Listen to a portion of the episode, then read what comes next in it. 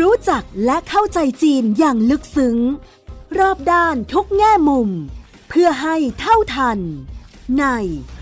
มองจีนมุมใหม่ โดย โสพิษวังวิวัฒนา พบแขกรับเชิญ กูรูผู้รอบรู้เรื่องจีน ดรภัยจิต วิบูลธนสาร รองประธานและเลขาธิการหอการค้าไทยในจีน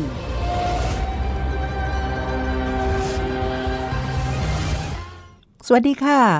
มองจีนมุมใหม่ทางไทย PBS กลับมาแล้วนะคะ พบกันได้เป็นประจำทุกสัปดาห์ค่ะ วันนี้จะคุยกับดรภัยจิตวิบูลย์ธนสาร รองประธานและเลขาธิการหอการค้าไทยในจีนค่ะ ถ้าพูดถึงเรื่องของแง่เศรษฐกิจและการลงทุนเนี่ยจีนก็ถือว่าเป็นชาติที่เราชัดเจนมานานแล้วว่า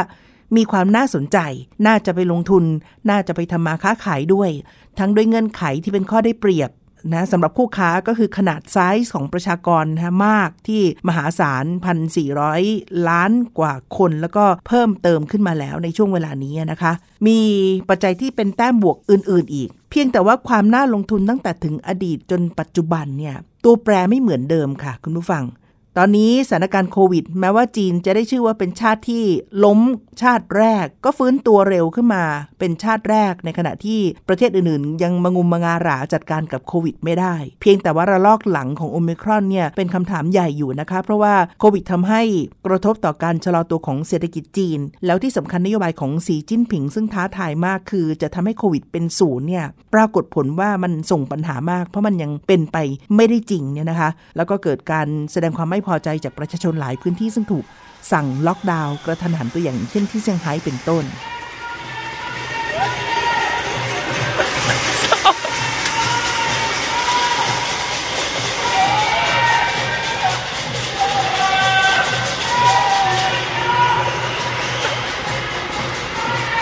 ทีนี้ปัจจัยที่บอกว่าทำไมจีนยังน่าสนใจและน่าลงทุนอยู่เนี่ย มันเปลี่ยนไปจากเดิมอยู่พอสมควร เศรษฐกิจชะลอตัวนะคะแม้ว่าขนาดในตลาดเนี่ยค่อนข้างใหญ่ และเมื่อก่อนน่าลงทุนเพราะว่าค่าแรงของคนจีนถูกเป็นประเทศกำลังพัฒนา แต่ว่าเดี๋ยวนี้เงื่อนไขตัวนี้เปลี่ยนไปแล้วค่ะ ค่าแรงในจีนไม่ถูกเลย จะเป็นแรงงานฝีมือด้วยซ้ำและการมุ่งเป้าไปสู่ ชาติที่เป็นไฮเทคโนโลยีหรือว่าเทคโนโลยีขั้นสูงเนี่ยมันจะเป็นตัวเอื้อเป็นโอกาสหรือจะเป็นอุปสรรคอย่างไร เราจะได้คุยกันนะคะ สวัสดีครับ สวัสดีคุณโสภิตแล้วก็ท่านผู้ฟังทุกท่านครับ บอกตอนต้นว่าปัจจัยเงื่อนไขที่ชวนให้ไปลงทุนเนี่ยมันต่างกันแต่ละยุคสมัยพอถึงพศนี้เนี่ยเงื่อนไขของเดิมๆมันเปลี่ยนไปพอสมควรเหมือนกัน ยังไงบ้างคะอาจารย์ นอกเหนือจากเรื่องค่าครับแรงที่จากถูกมาเป็นแพงแล้ว แต่ทำไมจีนถึงยังน่าสนใจลงทุนอยู่ เดี๋ยวเราฉายภาพแต่ละประเด็นแล้วลองดูที่ว่าเอ๊ะทิศทางแนวโน้มมันกำลังเปลี่ยนไปอย่างไรนะครับผมคิดว่ามาถึงวันนี้เนี่ยปัจจัยแรกเลยที่ต้องพูดถึงเลยก็คือเรื่องของขนาดของตลาดที่มันใหญ่ แล้วก็ทิศทางแนวโน้มของตลาดที่มันจะเติบโตต่อไปในอนาคตเนี่ยกลายเป็นปัจจัยแรก ๆ ที่เราควรพูดถึงค่ะเราดูตัวเลขเศรษฐกิจเนี่ยเอ่อปลายปีที่ผ่านมาใช่ไหมตัวเลข GDP จีน นะทะยานขึ้นไปแตะเฉียดเฉียดๆ18ล้านล้านเหรียญสหรัฐละโอ้โห18ล้านล้านเหรียญสหรัฐเนี่ยพอเราไปเปรียบเทียบกับประเทศอื่นๆนะถ้าเปรียบเทียบกับเบอร์หนึ่งของของโลกอย่างอย่างสหรัฐก็ไล่จี้เข้าไปแคบลงไปเรื่อยๆ แล้วก็ถ้าเราเปรียบเทียบกับ EU นะสหภาพยุโรปรวมกัน 27 ประเทศนะ ยังใหญ่ไม่ GDP ยังใหญ่ไม่เท่าจีนเลยวันนี้ 27 ประเทศวันนี้ GDP อยู่ประมาณสัก 15.7 ไม่ถึง 16 ล้านล้านเหรียญสหรัฐอะ นะของจีนปาไปเฉียด 18 ล้านล้านเหรียญสหรัฐแล้วนะครับ อันนี้ก็ผมคิดว่าเป็นมิติที่ชัดเจนว่าความใหญ่ของมันนะมันเป็นภาพสะท้อนของตลาดที่มันใหญ่ที่มื่อสักครู่คุณโสภิตแตะประเด็นเรื่องของมิติในเชิงของปริมาณเรื่องพันสี่กว่าล้านคนเนี่ยวันนี้เป็นพันสี่กว่าล้านคนที่มีมิติในเชิงคุณภาพ และแถมที่สำคัญก็คือมันกำลังขยายตัวอย่างมีเสถียรภาพแน่นอนอัตราการเติบโตอะเราก็รู้แล้วว่าจีนเนี่ยเติบโตในอัตราที่ลดลง สมัยก่อน 8% 9% 10%เป็นเรื่องปกติพ่วงเวลาหลังอาจจะพูดกันเรื่อง 6-7%ปีที่แล้วตั้ง 6%ก็อาจจะทะลุขึ้นมา 8.1%นะปีนี้ตั้ง 5.5%หลายคนก็บอกโอ้โหผ่านไปไตรมาสแรกนะอย่างที่คุณโสภิตว่านะเซี่ยงไฮ้เจอวิกฤตโควิดไปนะครับแล้วก็เผลอไตรมาส2เนี่ยตัวเลขก็อาจจะยังออกมาไม่สวยนะครับอาจจะต่ำกว่าเป้าหมาย 5.5%เฉลี่ยทั้งปี เพราะว่าส่วนใหญ่เซี่ยงไฮ้มีขนาดเศรษฐกิจค่อนข้างใหญ่ใช่ไหมก็จะเป็นตัวภาพสะท้อนของเศรษฐกิจในภาพใหญ่นะก็ทำให้หลายคนเป็นห่วงแต่หลายฝ่ายก็ยังเชื่อว่ารัฐบาลจีนจะยังสามารถที่จะขับเคลื่อนเศรษฐกิจนะให้เติบโตแรงกว่าหรือบรรลุเป้าหมายที่กำหนดไว้ได้ ก็หมายความว่าอะไรหมายความว่ารายได้เฉลี่ยต่อหัวของคนจีนเนี่ยจะเพิ่มสูงขึ้นนะวันนี้ก็อาจจะอยู่ประมาณสักโทษหมื่นสองพันห้าร้อยห้าสิบประมาณ ไอ้ตัวเนี้ยถ้าเราพูดถึงว่ามันขยายต่อไปปีละห้าเปอร์เซ็นต์หกเปอร์เซ็นต์ต่อปีเนี่ยไอ้ช่องว่างที่บอกว่าของสหรัฐอเมริกาเนี่ยใหญ่กว่าประมาณสักหกเท่าเนี่ยนะมันก็จะแคบลงไปเรื่อยๆ คล้ายๆกับขนาด GDP เช่นเดียวกัน เพราะว่าจำนวนประชาในเชิงจำนวนประชากรแล้วจีนใหญ่กว่าตั้งตั้งสี่ห้าเท่าใช่ไหมค่ะไอ้ตรงเนี้ยมันให้ภาพอีกด้านหนึ่งว่า โอ้แสดงว่ามีรูมที่มันจะเติบโตมากนะแต่ถึงขนาดว่าปัจจุบันเนี่ยเรามานั่งคำนวณดู เอาเฉพาะคนรวยๆที่มีฐานะดีๆนะนะก็มากกว่าจำนวนประชากรประเทศไทยทั้งประเทศแล้วนะอืมนะไอ้เจ็ดสิบล้านคนเนี่ยกลายเป็นคนที่มีฐานะระดับดีของเขาอะคือของเขาว่ากันเป็นร้อยล้านคนละที่มีฐานะดีนะครับคนที่อยู่ปานกลางก็พูดกันเรื่อง 400 จะไล่ขึ้นเป็น 500 ล้านคน ไอ้ตรงนี้ก็เป็นภาพสะท้อนที่ผมคิดว่าน่าสนใจ อีกส่วนหนึ่งถ้าเรามองภาพที่ลึกลงไปนะครับบางทีในเชิงธุรกิจเราจะมองกลุ่มเป้าหมายในแต่ละส่วน เราก็จะพบว่ากลุ่มเป้าหมายของจีนเนี่ยวันนี้เติบใหญ่มาก ในภาพของตลาดสินค้าอุปโภคบริโภคก็เป็นตลาดที่ใหญ่ที่สุดในโลกอะปีที่แล้วเราได้ยินข่าวพรรคคอมมิวนิสต์สนับสนุนตัวนโยบายลูกสามคนใช่ไหมฮะใช่นั่นก็กำลังบอกว่าในอนาคตเนี่ยเราจะเห็นทารกเกิดใหม่ในจีนเนี่ยเกิดขึ้นปีละสักสิบเจ็ดถึงยี่สิบล้านคนโอ้โหตลาดมันจะกลับเข้ามานะครับแล้วก็ว่ายง่ายเป็นตลาดเด็กทารกแล้วก็เด็กวัยรุ่นในอนาคตเนี่ยนะนะที่มีกำลังซื้อมหาศาลเพราะคนจีนเขารวยขึ้น ในขณะที่โลกแต่ประเทศอื่นๆ ในในภูมิภาคอื่นในโลกเนี่ยนะจะบอกว่าอัตราการเกิดต่ำมากนะครับแต่จีนเนี่ยอัตราการเกิดจะฟื้นกลับคืนมานะเขาจะเรียกเขาจะเรียกว่าเป็น baby boom ยุคใหม่นะเป็น China baby boom ในยุคใหม่ที่กำลังจะเกิดขึ้นในโลก อันนี้ก็เป็นประเด็นที่น่าสนใจ หรือบางคนมองโอกาสทางการตลาดในอนาคตผ่านประเทศจีนนโยบายพวก corridor หนึ่งแถบหนึ่งเส้นทางที่เราเรียก BRI หรือ Belt and Road Initiative เนี่ยมันก็อาจจะเป็นคำตอบสำหรับภาคธุรกิจของหลาย ๆ ประเทศ รวมทั้งของประเทศไทย ในการที่จะเข้าไปลงทุนแล้วก็ใช้จังหวะโอกาสนั้น ส่งสินค้าเกาะเกี่ยวไปตามเส้นทางสายไหมนะครับที่จีนพัฒนาขึ้น เราขืนอยู่ในประเทศไทยจะส่งสินค้าไปขายเอเชียกลางเนี่ยโอ้โห ต้นทุนโลจิสติกอาจจะสูงมากอืมแต่ถ้าเราเข้าไปลงทุนเกาะเกี่ยวไปกับเส้นทางการการขนส่ง นะครับที่จีนพัฒนาขึ้น มันก็เป็นโอกาสของสินค้าไทยของธุรกิจของไทย เช่นเดียวกัน ผมคิดว่านี่เป็นประเด็นแรกเลยที่สำคัญค่ะ ประเด็นที่สองที่ผมนึกถึงเนี่ย ผมนึกไปถึงเรื่องของด้านทรัพยากรครับ ไม่ว่าจะเป็นทรัพยากรธรรมชาติที่จีนมีอยู่ วัตถุดิบที่เขามีอยู่ หรือแม้กระทั่งทรัพยากรมนุษย์ คืออุตสาหกรรมหรือธุรกิจแต่ละอันเนี่ยมันต้องการอะไรไม่เหมือนกัน บางคนเอ่ออย่างเช่นมิตรผลบ้านเราเข้าไปลงทุนทำโรงงานน้ำตาล ที่หนานหนิงนะครับมณฑลกวางสีเนี่ยส่วนหนึ่งก็เพราะว่าที่นั่นเนี่ยเป็นแหล่งเพาะปลูกอ้อยที่ใหญ่ที่สุดของประเทศจีนเพราะนั้นการหาแหล่งวัตถุดิบเพื่อจะป้อนโรงงานในการที่จะผลิตสินค้าสำเร็จรูปมีนัยยะสำคัญ หรือเราเห็น CP เข้าไปตั้งฟาร์มเลี้ยงไก่หรือฟาร์มเกษตรหรือรูปแบบอื่น ส่วนหนึ่งก็เพราะที่นั่นมีข้าวโพดซึ่งเป็นอาหารสัตว์นะเป็นเป็นองค์ประกอบของอาหารสัตว์ที่สำคัญตามหัวเมืองต่างๆหรือถ้าเทียบกับบ้านเราแล้วโอ้โหเราหาข้าวโพดลำบากมากเลย นะจะขยายโรงงานนะครับเราก็ไม่รู้ว่าไก่เหล่านั้นที่จะเลี้ยงฟาร์มที่มีขนาดใหญ่ขึ้นเนี่ยหรือฟาร์มถ้าเราพูดถึงขนาดเหมือนอย่างในเมืองจีนวันนี้พูดกันเรื่องระดับล้านตัวขึ้นไปเนี่ยแล้วไม่รู้จะมีวัตถุดิบเพียงพอหรือเปล่า แต่ที่เมืองจีนเนี่ยมีเพียงพอ อีกส่วนหนึ่งที่เมื่อสักครู่คุณโสภิตเกิดไว้นะผมคิดว่าเป็นประเด็นสำคัญ คือสมัยก่อนเนี่ยพอเราพูดถึงธุรกิจของต่างชาติที่เข้าไปลงทุนในเมืองจีนเนี่ยนะจะพยายามไปใช้ประโยชน์จากแรงงานจำนวนมากที่มีราคาถูกมากแล้วก็อาจจะใช้ประโยชน์จากสิทธิประโยชน์ในการส่งเสริมการลงทุนและก็ตามในช่วงนั้น ไปบูรณาการกับส่วนภายนอกที่ธุรกิจจากต่างชาติมี ไม่ว่าจะเป็นเงินทุนเทคโนโลยี ระบบการบริหารจัดการเครือข่ายทางธุรกิจหรืออะไรก็ตาม ตรงนี้ มันกลายเป็นสิ่งที่มาเสริมกัน แต่พอเวลาผ่านไปรัฐบาลจีนบอกเฮ้ยไม่ใช่เขาไม่ได้อยากผลิตสินค้าที่เป็นลักษณะอุตสาหกรรมแรงงานไร้ฝีมือเข้มข้นเพราะฉะนั้นเขาขยับพัฒนาฝีมือแรงงานไปอย่างต่อเนื่อง กลายเป็นว่าในยุคใหม่เนี่ยนะโลกธุรกิจที่เข้าไปลงทุนในเมืองจีนเนี่ยไปเอาประโยชน์จากแรงงานเชิงคุณภาพของจีน แน่นอนไปเอาประโยชน์จากตลาดขนาดใหญ่ที่เมื่อกี้เราพูดถึงค่ะ ความพยายามของภาครัฐของจีนในการ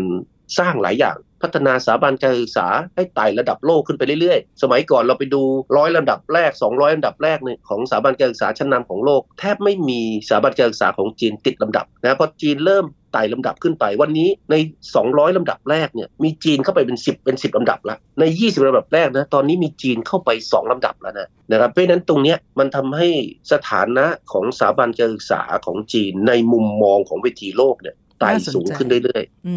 นะครับอย่าไปดูถูกนะสมัยก่อนเราก็นึกถึงแต่อเมริกานึกถึงแต่ญี่ปุ่น นึกถึงแต่อังกฤษ วันนี้จีนมาเป็นอันดับ4แล้วแล้วก็ได้รับการยอมรับจากเวทีโลกเพิ่มมากขึ้น มีนักเรียนนักศึกษาเข้าไปศึกษาต่อนะที่เมืองจีนเพิ่มมากขึ้นถ้าจีนยังมองไปบอกว่าเฮ้ยจะมี education war หรือมีสงครามการศึกษาเหรอไม่เป็นไร จีนบอกว่าจีนจะใช้ประเทศจีนเองและอาจจะได้ยินนะที่ไหหนานนะเขาทำเมืองมหาลัย นานาชาติ แล้วก็ดึงสถาบันการศึกษาชั้นนำของโลกมาจับมือกับสถาบันการศึกษาของจีนทำหลักสูตรนานาชาติ ก็เท่ากับว่าอะไรเท่ากับว่าจีนเนี่ยวันนี้กำลังจะไม่ใช่ผลิตบุคลากรระดับล่าง แต่กำลังผลิตบุคลากรที่มีความรู้ และอยู่บนพื้นฐานของ work based education คือการศึกษาที่ว่าง่ายอยู่บนพื้นฐานของภาคทฤษฎีและภาคปฏิบัติควบคู่กันไป รูปแบบนี้เป็นรูปแบบใหม่ที่นิยมแล้วก็กำลังจะใช้เพิ่มมากขึ้น ก็คือเรียนรู้ผ่านการลงมือทำค่ะ ไม่ได้เฉพาะแค่ในสถาบันการศึกษานะคะคุณผู้ฟังแต่ว่าลงมาในภาคของธุรกิจแล้วก็เศรษฐกิจด้วย ถ้ายกตัวอย่างคืออย่างกลุ่มของอาลีบาบาเนี่ยแม้กระทั่งรัฐบาลเองก็ทำในลักษณะรูปแบบปาร์คของการเรียนรู้ค่ะก็คือว่ามีการออกแบบให้ผู้ประสบความสำเร็จในธุรกิจมาเป็นครู มาเป็นวิทยากรสอน แล้วก็บททดสอบไม่ได้เรียนเพื่อจะทำข้อสอบ แล้วได้คะแนนเกรด แล้วมีใบเกียรติบัตรหรือใบประกาศแล้ว แต่ตั้งเป้าไปเลย เช่น คุณทำธุรกิจบางอย่าง แล้วเป้าของคุณที่คุณจะพิชิตให้ได้คือ ต้องขายของให้ได้จริง ๆ ตั้งไว้ 1 ล้านหยวนในเวลากี่เดือนเท่าไหร่ยังไงก็ตาม คุณไปหากลวิธีมาหลังจากเรียนรู้ผ่านทฤษฎีมาแล้ว แล้วลงมือทำจริงแล้วเมื่อพิชิตเป้านั้นได้ เอาไปเลย เกียรติบัตรเอาไปเลยระดับปริญญาของความสำเร็จของการเรียนรู้ อันนี้คือแรงขับสำคัญ เพราะมันเห็นผลจับต้องได้ มันเป็นเงินจริง ๆ มันไม่ใช่แค่การทำข้อสอบในกระดาษ ลักษณะแบบแบบนี้ไหมคะอาจารย์ ที่จะทำให้กระตุ้นให้จีนสามารถจะผลิตแรงงานฝีมือ แล้วก็เป็นแรงงานคุณภาพที่เรียกว่าทำงานได้เลยมากขึ้นถูกต้องครับ เพราะว่าคนจีนเนี่ยเขาเขาเขาเรียนเรียนหนังสือเก่งไม่พอเขายังทำเก่งด้วย เพราะฉะนั้นสิ่งที่มันออกมาก็คือมันผ่าน ผลิตภาพหรือที่บ้านเราชอบเรียกกันว่า productivity เนี่ยนะในระดับที่สูงมากเพราะฉะนั้นคนจีนเนี่ยบางทีเราอย่าไปดูถูกนะเราเจอเขาเฮ้ยนั่นแต่เวลาเขาเริ่มทำงานโอ้โหทำงานมีประสิทธิภาพมาก แล้วก็ได้คุณภาพที่ดีขึ้นเรื่อยๆนั่นคือเหตุผลว่าทำไมในห่วงหลังเนี่ยนะเราจึงเห็นคุณภาพสินค้า made in China ของจีนเนี่ยที่มันมีคุณภาพสูงขึ้นการว่าไอ้ไอ้ทรัพยากรมนุษย์ที่สมัยก่อนมันเป็นเสมือนภาระที่เราอาจจะมองเขานะก็มีอยู่เยอะแต่ไม่มีคุณภาพเอาไว้ง่าย วันนี้มันกลายมาเป็นสเซทที่มีคุณภาพสูงขึ้นนะครับแล้วก็จะกลายเป็นพลังของของประเทศ มันมันทำให้ผมนึกต่อถึงปัจจัยที่ 3 คือเรื่องของโครงสร้างพื้นฐานและสิ่งอำนวยความสะดวกนะอันนี้ก็เป็นเรื่องสำคัญมาก คือถ้าเราย้อนกลับไปดูเนี่ยผมคิดว่า 30 ปีที่ผ่านมาเนี่ยไม่มีประเทศใดในโลกนะที่ลงทุนก่อสร้างพัฒนาโครงสร้างพื้นฐานสิ่งอำนวยความสะดวกมากเท่าประเทศจีน เราไปนึกถึงโครงสร้างพื้นฐานด้านคมนาคมขนส่ง เรานึกถึงสนามบิน นึกถึงท่าเรือ นึกถึงโครงข่ายถนนทางด่วนอะไรต่างๆ หรือแม้กระทั่งรถรถไฟความเร็วสูงในห่วงหลังเนี่ยโอ้โห เราจะเห็นเขาพัฒนาไปอย่างรวดเร็ว แล้วก็เป็นมิติในเชิงคุณภาพ อันนี้อาจจะเป็นเหตุผลว่าทำไมช่วงหลังเนี่ยเราเห็นจีนเนี่ยส่งออกนะทางด้านเทคโนโลยี และวิศวกรรมการก่อสร้างได้ดี อันนี้ก็ก็เป็นภาพหรือแม้กระทั่งโครงสร้างพื้นฐานด้านการสื่อสารโทรคมนาคม ซึ่งโลกในยุคปัจจุบันด้านการผลิตด้านการลงทุนเนี่ย มันไปกับเรื่องแบบนี้หมดแล้วเพราะฉะนั้นสิ่งที่เกิดขึ้นก็คือ พอธุรกิจอะไรก็ตามเข้าไปลงทุนอยู่ในเมืองจีน หรือธุรกิจจีนที่อยู่ในเมืองจีนอยู่แล้วเนี่ยเขาก็จะมี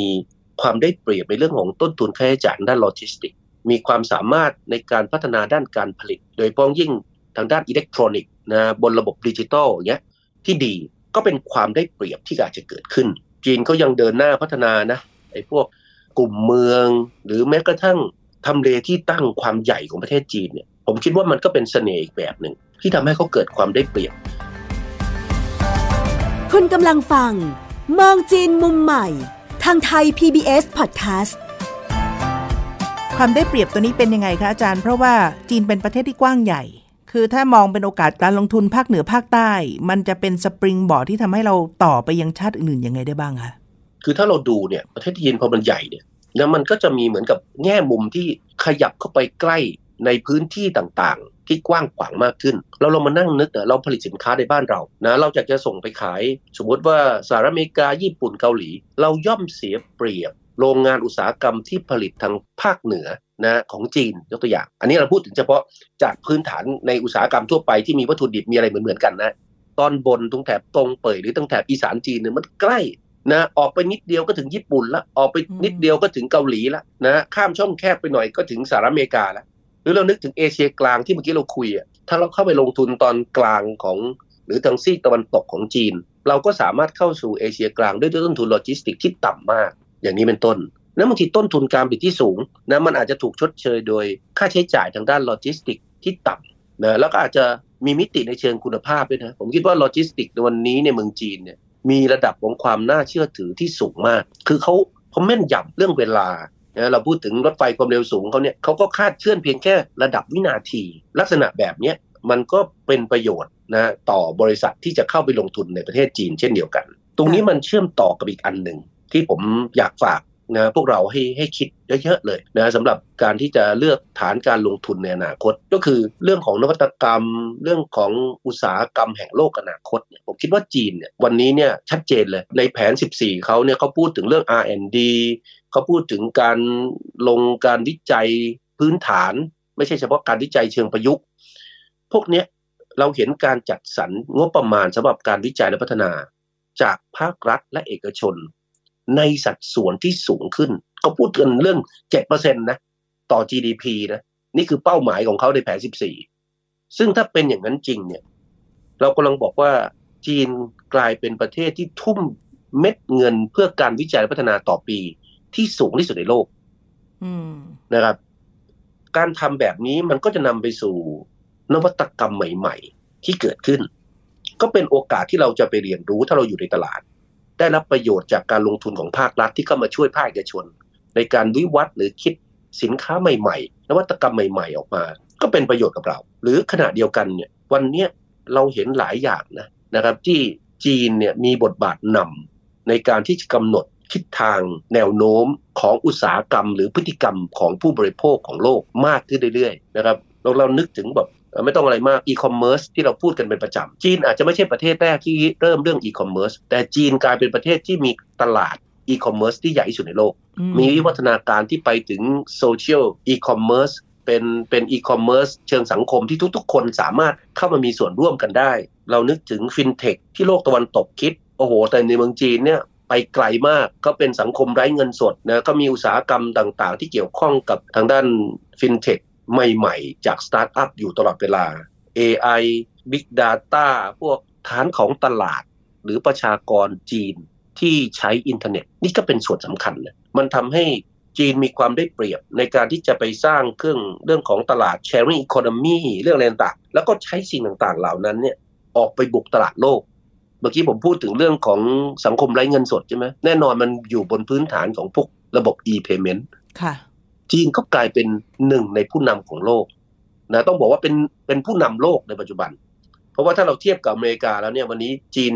ใช้ระบบ e-payment มากกว่าอเมริกา ผมคิดว่าปาก็ไปประมาณสักแปดเท่าละอาจจะด้วยจำนวนประชากรที่เยอะกว่า กลุ่มตัวอย่างหรือแซมปลิ้งเพื่อจะทำให้ค่าผลของการทดสอบประสิทธิภาพแม่นยำมากขึ้น ในการพัฒนานวัตกรรมใหม่ๆ ทางเทคโนโลยี ขนาดประชากรของจีนก็เอื้อด้วยเหมือนอย่าง AI อย่างเงี้ยค่ะ การพัฒนาเทคโนโลยีสักอย่างหนึ่งเนี่ยพอคนใช้กันเยอะๆ ความแม่นยำหรือจำนวนปริมาณมันก็ช่วยทำให้ค่าเสถียรมากขึ้น ก็ส่งผลให้มีโอกาสจะประสบความสำเร็จมากขึ้น แล้วก็ในเวลาเดียวกันก็มีสตาร์ทอัพหรือมีพวกยูนิคอร์นที่เกิดขึ้นใหม่ๆ ที่เป็นสัญชาติจีนเยอะขึ้นด้วยยังไงบ้างคะอาจารย์เนี่ยส่วนเนี้ยสำคัญมาก เพราะว่าถ้าเราดูความได้เปรียบของประชากรจีนนะคือพอคนจีนเขามีเยอะเนี่ยไอ้พวก Big Data พวกการใช้ AI ต่างๆพวกนี้นะมันจะทำได้ดี ถ้าคุณมีฐานข้อมูลที่เยอะ ซึ่งจีนมีค่ะ แล้วจีนไม่ได้มีเฉพาะเชิงปริมาณนะจีนมีมิติเชิงคุณภาพด้วยนะครับเพราะว่าคนจีนเนี่ย กล้าซื้อกล้าใช้กล้าลองของใหม่ เพราะฉะนั้นบางทีสตาร์ทอัพคิดอะไรขึ้นมา พัฒนาอะไรขึ้นมาพอนำเสนอสู่ท้องตลาดปั๊บคนจีนกล้าใช้พอกล้าไปทดลองใช้เนี่ยมันกลายเป็นว่าเป็นโอกาสของธุรกิจต่างๆ เหล่านั้น ในการที่จะว่ายง่ายสร้างรายได้ เก็บเกี่ยวผลกำไร แล้วก็เอาเม็ดเงินต่างๆ เหล่านั้นไปลงทุนในการทำวิจัย แล้วก็พัฒนาต่อยอด innovation หรือนวัตกรรมที่เรากำลังพูดถึงเนี่ยใหม่ๆ ออกมาอยู่ตลอดเวลา ก็กลายเป็นว่าพลวัตทางด้านธุรกิจนะในประเทศจีนเนี่ยมันเกิดขึ้นอย่างรวดเร็ว ตรงเนี้ยมันกลายเป็นความได้เปรียบที่จีนมีอยู่ ธุรกิจในเมืองจีนมันถึงสามารถทะลุทะลวงพอผ่านไปสักระยะหนึ่งใช้ความได้เปรียบจากตลาดในประเทศสักระยะหนึ่งมันก้าวกระโดดออกไป แล้วก็ไปครองตลาดในต่างประเทศเพิ่มมากขึ้นอย่างง่ายดายเพราะเขาผ่านสนามจริงนะในบ้านเขามาเรียบร้อยแล้ว อาจารย์พูดถึงเรื่องนี้นึกถึงกรณีตัวอย่าง อย่างเช่นเทสลาที่ตัดสินใจไปลงทุนเรื่องของรถพลังงานไฟฟ้า รถไร้คนขับ แล้วก็เทคโนโลยีตัวใหม่เนี่ยในจีนเดี๋ยวก็พมองเห็นโอกาสในทำนองนี้ด้วยเหมือนกัน น่าจะเป็นหนึ่งในตัวอย่างนะคะ แต่ว่าในทุกเรื่องมันก็ไม่ได้แปลว่าจะเป็นภาพฉากสวยหรูที่ดูจะหอมหวานและประสบความสำเร็จได้อย่างง่ายดายมากขนาดนั้น จริง ๆ ก็มีปัญหาอุปสรรคหรือว่าข้อจำกัดมากพอสมควรเหมือนกันสำหรับนักลงทุนต่างชาติ ที่จะเข้าไปในจีนนะคะ โดยเฉพาะนโยบายภาครัฐ เป็นเหมือนดาบสองคม ในด้านหนึ่งก็เอื้อเพราะจัดการทุกอย่างเบ็ดเสร็จได้ซ้ายหันขวาหัน มีความเสถียรและมั่นคงนะ แต่อีกด้านหนึ่งมันก็เป็นกรอบที่ไม่ได้ง่ายนักและไม่ได้ยืดหยุ่นสำหรับคนต่างชาติยังไงคะจริงครับนโยบายภาครัฐเนี่ยคือคือจีนเนี่ยอย่างที่เราคุยกันเสมอนะว่าจีนเนี่ยเขามีลักษณะพิเศษที่ระบบการเมืองเขานำเศรษฐกิจเพราะฉะนั้นบทบาทของภาครัฐ นโยบายของภาครัฐเนี่ยมันมีมันมีน้ำหนักเยอะนะต่อการที่จะพูดให้เข้าใจเห็นภาพคือชี้เป็นชี้ตาย ในมิติเชิงบวกเนี่ยถ้าเราดูนะครับการมีกำแพงภาษีนะการมีโคตาหรือแม้กระทั่งการมี NTB คือมาตรการกีดกันนะทางการค้าที่ไม่ใช่ภาษีซ่อนอยู่เนี่ยในด้านหนึ่งคือมันไม่ดีสำหรับสินค้าที่จะค้าขายใช้วิธีการนำเข้าส่งออก แต่พอมองในมิติ เรื่องของการผลักดันการพัฒนาคลัสเตอร์ ที่มันจะเกิดระบบนิเวศในประเทศจีน เขาบอกว่าไอ้กลไกตัวนี้ที่มันยังมีกำแพงสูงอยู่เนี่ยมันทำให้สินค้าต่างชาติเข้าไปลำบากแล้วอย่างนั้นเลยเข้าไปลงทุนที่เมืองจีนดีกว่า มันก็เป็นโอกาสให้จีนเนี่ยสามารถสร้างคลัสเตอร์หรือตัวซัพพลายเชนที่ดีที่ยืดหยุ่นขึ้นมาได้ง่ายขึ้น ประกอบกับนโยบายของภาครัฐอะใครจะไปลงทุนอุตสาหกรรมนี้เขาชี้เลยบอกว่าเขาแนะนำว่าให้ไปที่นั่นที่นี่ แล้วเราจะได้ยินเลย เมืองนั้นเป็นเมืองอุตสาหกรรมนี้เมืองนี้เป็นอุตสาหกรรมนั้น เพราะทุกคนเนี่ยทุกทุกจุดเนี่ยมันมีอุตสาหกรรมเป้าหมายที่เขากำหนดไว้ชัดเจนพอใครจะไปลงทุนก็ไปลงตรงนั้น การเกิดของคลัสเตอร์ ก็เลยเกิดขึ้นอย่างมีประสิทธิภาพรวดเร็วทำให้ ต้นทุนค่าใช้จ่ายในการประกอบธุรกิจมันต่ำพอไปผนวกกับเรื่องสิทธิประโยชน์ในการส่งเสริมการลงทุน หรือแม้กระทั่งการเก็บภาษี เงินได้บุคคลธรรมดา เงินได้นิติบุคคลที่ต่ำอะไรต่างๆ เหล่านี้มันก็ทำให้ธุรกิจที่เข้าไปอยู่ในเมืองจีนได้รับประโยชน์จากสิ่งต่างๆ เหล่านี้ เราเห็นนโยบายใหม่ๆ เรื่องของ Free Trade Zone Free Trade Port อะไรต่างๆ ที่ไหหนานเนี่ย อันนี้ก็เป็นส่วนหนึ่งที่เราเห็นภาพที่ชัดเจน แต่ขณะเดียวกันที่คุณสมพิษว่าไอ้นี่มิติเชิงลบมันก็อาจจะเกิดนะนะเพราะว่าเหมือนกับรัฐบาลเข้ามาแทรกแซงเข้ามาดูในรายละเอียด บางครั้งก็อาจจะมีผลกระทบบ้างเหมือนกัน เช่นเขาไม่อยากเห็นธุรกิจต่างชาติ เข้ามาเติบใหญ่มาครอบงำธุรกิจอะไรต่างๆ ในบ้านเราในบ้านเขามากเกินไป กลัวว่าการผูกขาดเหล่านั้น การเป็นพี่บิ๊กใหญ่เหล่านั้น มันจะทำให้ส่งผลให้เกิดการผูกขาดและส่งผลกระทบต่อไปยังผู้บริโภค ซึ่งไม่ดีกับรัฐบาลจีน นะเช่นมิตรผลเราเขาไปตั้งโรงงานนะครับเมื่อกี้เราบอกว่าเราก็เหมือนกับทำ contract farming มีพื้นที่อ้อยนะครับสมมติว่ากำหนดไว้ 100%นะของพื้นที่พอนานๆวันเข้าโอ้โหเขาเห็นแป๊บเดียวมิตรผลจ่ายภาษีมากที่สุดโอ้ทำกำไรมหาศาลโอ้ยิ่งปล่อยต่อไปเดี๋ยวต่อไปจะผูกขาดเขาก็อาจจะส่งรัฐวิสาหกิจมาลงทุนโรงงานน้ำตาลในพื้นที่ใกล้เคียง ขอเจียดแบ่งพื้นที่อ้อยที่เมื่อสักครู่เราบอกร้อยเปอร์เซ็นต์เนี่ยไปสักครึ่งหนึ่งสมมตินะ แน่นอนก็ทำให้วัตถุดิบของเรามันหายไปเขาเขาเขามองประโยชน์ จะเรียกว่าจากเศรษฐกิจและสังคมของจีนเป็นที่ตั้ง ความมั่นคงด้านอาหารของเขาต้องมาก่อน เพราะมันเป็นนโยบายของภาครัฐ อะไรอย่างนี้เป็นต้น ถ้าเกิดเขาว่าทุกอย่างมันไปอยู่ในมือของต่างชาติเขาบอกว่าให้มันจะมีความเสี่ยงสูง แล้วอยากกันนั้นเลยก็เข้าไปแทรกแซงมิติพวกด้านวัฒนธรรมที่มีความแตกต่างกัน มิติของภาษาและวัฒนธรรมที่เราพูดถึงเสมอเนี่ยมันก็เป็นส่วนหนึ่งที่บางทีอาจจะทำให้คนไทยซึ่งอาจจะเเราบอกว่าเราเป็นเชื้อสายจีนแต่บางทีจริงๆแล้วมันเป็นจีนที่แตกต่างกันนะก็อาจจะมีความเข้าใจในวิธีคิดวิธีปฏิบัติของคนจีนที่ผิดเพี้ยนไป ตรงนี้ก็ต้องระมัดระวังเช่นเดียวกันรวมทั้งการแข่งขันที่มัน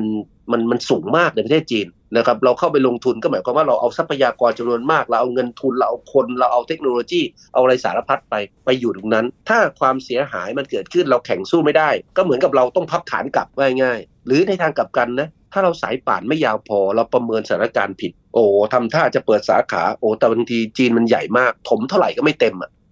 นะอย่าว่าแต่ธุรกิจเล็ก ๆ ร้านอาหารหรืออะไรของบ้านเราเลยนะครับบางทีสถาบันการเงินโรงงานอุตสาหกรรมใหญ่ ๆ พวกธุรกิจโมเดิร์นเทรดในเมืองในในโลกตะวันตก เข้าไปอยู่ในเมืองจีนเนี่ยยังไม่สามารถจะไปครองตลาดประเทศจีนในภาพใหญ่ได้เลยนะคือต้องแบ่งเป็นภูมิภาคย่อยๆ แล้วก็เน้นให้ความสำคัญในบางพื้นที่ ปัจจัยต่างๆ เหล่านี้ก็เป็นเรื่องที่ผมคิดว่าเราควรจะต้องระมัดระวัง พอเราพูดถึงนวัตกรรมมันมา รวดเร็ววิทยาศาสตร์เทคโนโลยีพัฒนาเร็วการ disrupt อย่างรวดเร็วค่ะนะครับ อันนี้ก็อาจจะทำให้เอ่อถ้าเราไม่ถ้าเราอยู่นะครับไม่เกาะติดตามไม่ทันเราก็อาจจะตกขบวน แล้วก็อืมกลายเป็นผู้พ่ายแพ้ในตลาดนะก็เป็นเป็นข้อเอ่อเป็นข้อเสียหรือเป็นข้อความท้าทายดีกว่า นะครับอืมที่เราอาจจะพึงระวังครับค่ะ หลายเรื่องที่สำคัญแต่ว่าแน่นอนแล้วก็ไม่ได้เป็นเรื่องผิดที่บอกว่าแต่ละประเทศจะต้องปกป้องประโยชน์ของชาติตัวเองเอาไว้ก่อน ในฐานะที่ต่างชาติถ้าไปลงทุนตรงระวังเรื่องนี้เพราะฉะนั้นคิดให้รอบคอบมากขึ้น แล้วก็ดูข้อมูลประกอบให้พร้อม ที่สำคัญนะคะในเชิงของการใช้หลักการเมืองนำเศรษฐกิจตัวนี้เป็นเงื่อนไขใหญ่ที่นักลงทุนต่างชาติคงจะต้องพิจารณาด้วย นี่ก็เป็นเรื่องที่เราคุยกันในวันนี้นะคะว่า ในความน่าสนใจที่จะลงทุนต่อไปของความเป็นจีนนั้นมันมีเงื่อนไขปัจจัยที่เปลี่ยนไปจากเดิมอย่างไรบ้าง แล้วก็มีความท้าทายอะไรรออยู่ด้วยค่ะ ดรภัยจิตวิบูลย์ธนสาร รองประธาน และเลขาธิการหอการค้าไทยในจีน และดิฉันโสภิตบางมิวัฒนาลาแล้วนะคะ สวัสดีค่ะ สวัสดีครับ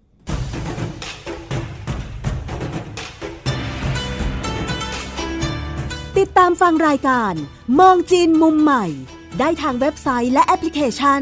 ไทย PBS Podcast กดติดตามสื่อสังคมออนไลน์ ทั้ง Facebook Twitter Instagram และ YouTube ไทย PBS Podcast